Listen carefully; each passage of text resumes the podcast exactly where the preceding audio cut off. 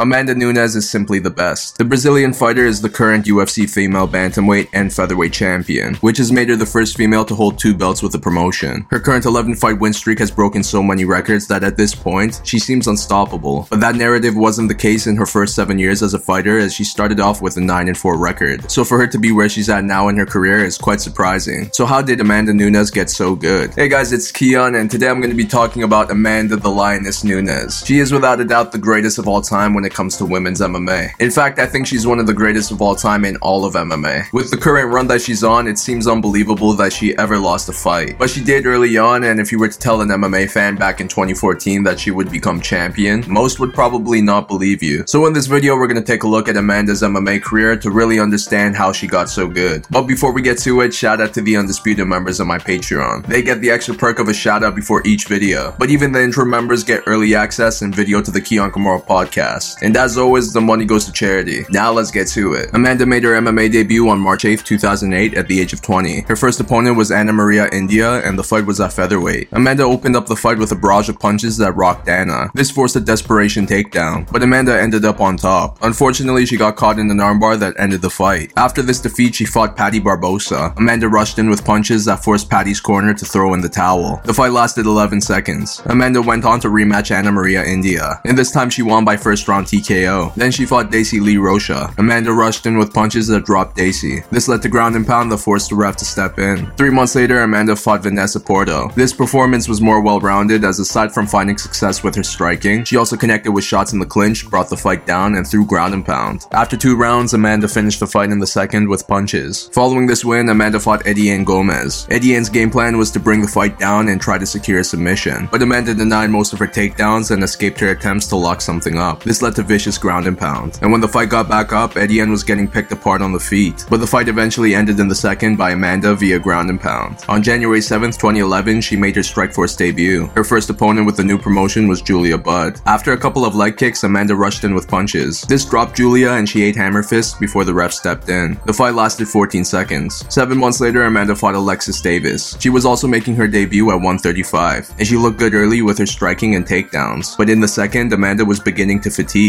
This led to Alexis reversing her on the ground where she threw punches that forced the ref to step in. Following this defeat, Amanda fought Raquel Pa'aluhi. After opening up the fight with leg kicks, Amanda got taken down. Raquel then attempted to lock in a rear naked choke, but Amanda did well in defending it and eventually reversed the position. She got a hold of Raquel's back and secured a rear naked choke that put her to sleep. Five months later, Amanda fought Sarah D'Alelio. Although Amanda looked good on the feet by connecting with punches and kicks, it was Sarah's grappling that made the difference as she secured takedowns and threw ground and pound for most of the fight. Plus, Amanda got deducted a point for an illegal upkick. After three rounds, Sarah won by unanimous decision. Despite this defeat, Amanda went on to sign with the UFC. So she made her debut at UFC 163 against Sheila Gaff. And Amanda displayed her grappling in this fight by securing a takedown early. This led to ground and pound that forced referee Herb Dean to step in. Three months later, Amanda fought Jermaine de Randamie. Once again, Amanda displayed her ground skills by securing an early takedown. This led to ground and pound that forced Herb Dean to step in. At UFC 178, she fought Cat Zingano. Amanda brought the fight down immediately and connected with some big shots from above. But Cat was staying busy off her back with submission attempts. Then Amanda attempted to lock up a leg but ended up getting reversed. Cat spent time on top before both women got back up, but Amanda was visibly tired after trying to finish the fight. So Cat became the aggressor both on the feet and on the ground. And eventually she finished Amanda in the final round with ground and pound. After going 9 and 4, Amanda fought Shayna Baszler. Amanda was dominant as she outstruck Shayna for most of the fight, and eventually she dropped her with a leg kick that forced referee Mario Yamasaki to step in. Four and a half months later, she fought Olympic silver medalist in wrestling, Sara McMann. Amanda looked good on the feet and also denied the takedown attempts. Eventually, Sara got dropped by punches and a ground and pound before tapping to the rear naked choke. At UFC 196, Amanda fought Valentina Shevchenko. The two opened up by trading on the feet, and for the most part, it was pretty even. Amanda was finding success with her kicks while Valentina was landing some nice punches. But when it came to grappling, it was mostly Amanda who secured takedowns, threw ground and pound, and attempted submissions, which had her winning the fight but also made her tired. And it was clear in the final round that Valentina was looking for the finish. But Amanda survived and ended up winning the fight by unanimous decision. This three fight win streak led to a shot at the title against Bantamweight champion Miesha Tate. And this was a fight that got bumped up to the main event, headlining UFC 200, which was a huge card just based on the number. So the stakes were extra high for this one. But Amanda showed up big time by denying the takedown attempts and connecting with big shots on the feet. This forced a desperation takedown from Miesha. Amanda stuffed it and got a hold of her back, which led to a rear naked choke, making her the new UFC Bantamweight Bantamweight champion. Her first title defense was at UFC 207. Her opponent was former UFC Bantamweight champion Ronda Rousey. Amanda was heavily overlooked in this fight, and a lot of that had to do with this bout being Ronda's return since losing the belt. So all the promotion was going towards her and not Amanda. But Ronda had an unsuccessful return as Amanda denied her takedown attempts and picked her apart on the feet. It quickly became a beatdown, and this forced Herb Dean to step in. The fight lasted 48 seconds. Amanda's second title defense went down at UFC 215. Her opponent was Valentina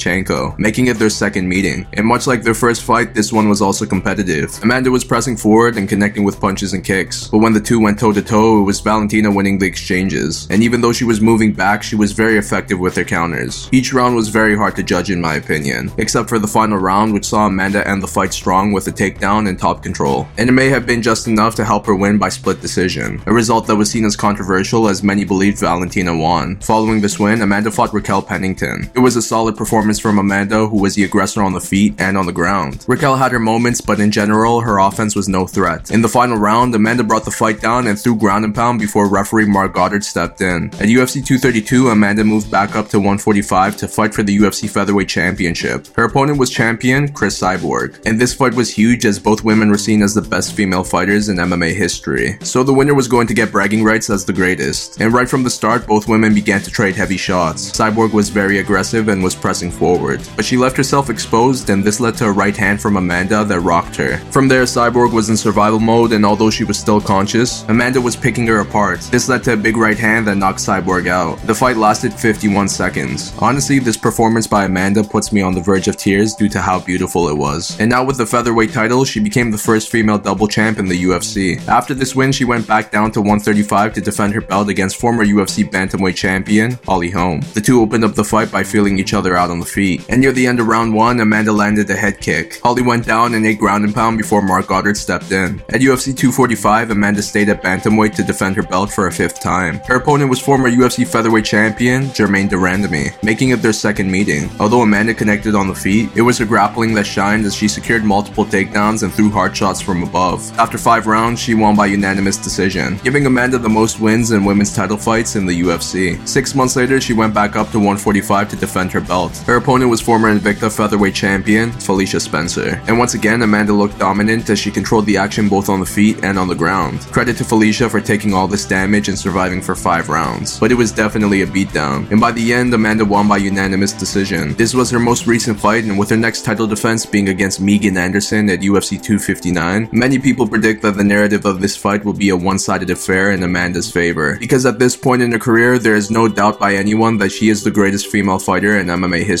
And with Amanda beating every former bantamweight and featherweight champ, her options for fights are quickly dwindling down. She honestly may just have to retire because there would be no one else for her to fight. So after starting her career with a 9-4 record, to winning 11 fights in a row and becoming the greatest in women's MMA, how did Amanda Nunes get so good? Her skills as a fighter have improved so much. When she began her career, she took the Wanderlei Silva approach by rushing in with punches. And with her speed and strength, that game plan was good at the time. Plus, she was able to take a hit and overall avoid her opponent's offense on the feet. But she did have problems when it came to grappling. All her losses occurred when her opponent was controlling her on the ground. And most of the time when she got taken down, it was when she was getting tired. Because Amanda would usually start off strong but fade out in the later rounds. And after suffering another loss in the same manner, she decided to make a change. So in 2014, she began training full time in Coconut Creek, Florida at MMA Gym, American Top Team, a gym that's home to many champions. And ever since she joined them, her career skyrocketed. At ATT, she improved her ground game big time as not only is her defense solid now, but so is her offense as she can secure takedowns and either finish with a submission or vicious ground and pound. And her striking has also changed for the better. Although she still rushes in like the axe murderer, it's more calculated now. She mixes up her punches, kicks, and knees very well, and her overall pressure on the feet is very intimidating. I mean, for her to make Cyborg crumble in the way that she did is so impressive. And with this tactical approach on the feet, she's able to last for 5 rounds. In comparison to before when she'd slow down by round 2 as she'd go all out in the first. And with her improved takedown defense, it's also difficult to tire her out on the ground now as well. At this moment in time, she is an all-around fighter, and this has led to a historic run in where she became the first female double champion in the UFC. Usually this is an accomplishment that you would expect from someone with a loss or two, not someone who started with a 9-4 record. But Amanda proved that sometimes change is needed. She always had the talent, but her new environment at ATT is what brought it to another level. Plus, she also credits her relationship with her wife, Nina Ansaroff, as a reason for her UFC success. And with the two recently having a child, I can only imagine that this adds even even more motivation for Amanda. I also want to bring up how strong her mindset is as a fighter. She hasn't only been in some of the biggest fights in women's MMA history, but she was also the underdog in a lot of them. Yet Amanda showed up and silenced many who ever doubted. And even when she was the favorite, she won those fights in dominant fashion. The last fighter I remember to be as dominant as this was a prime Anderson Silva. That feeling of whoever they fight next, you knew they would win. She established herself as the greatest of all time in women's MMA. And in my opinion, she should be in the top 5 for overall pound for pound best. Her resume is unbelievable at this moment and it seems like it's still continuing to grow, which will make it difficult for any female fighter to top. And although she is regarded as the lioness, there is no doubt that Amanda Nunes is also the GOAT. My name is Keon and this is my take on Amanda the Lioness Nunes. Do you agree, disagree, or have something else to add?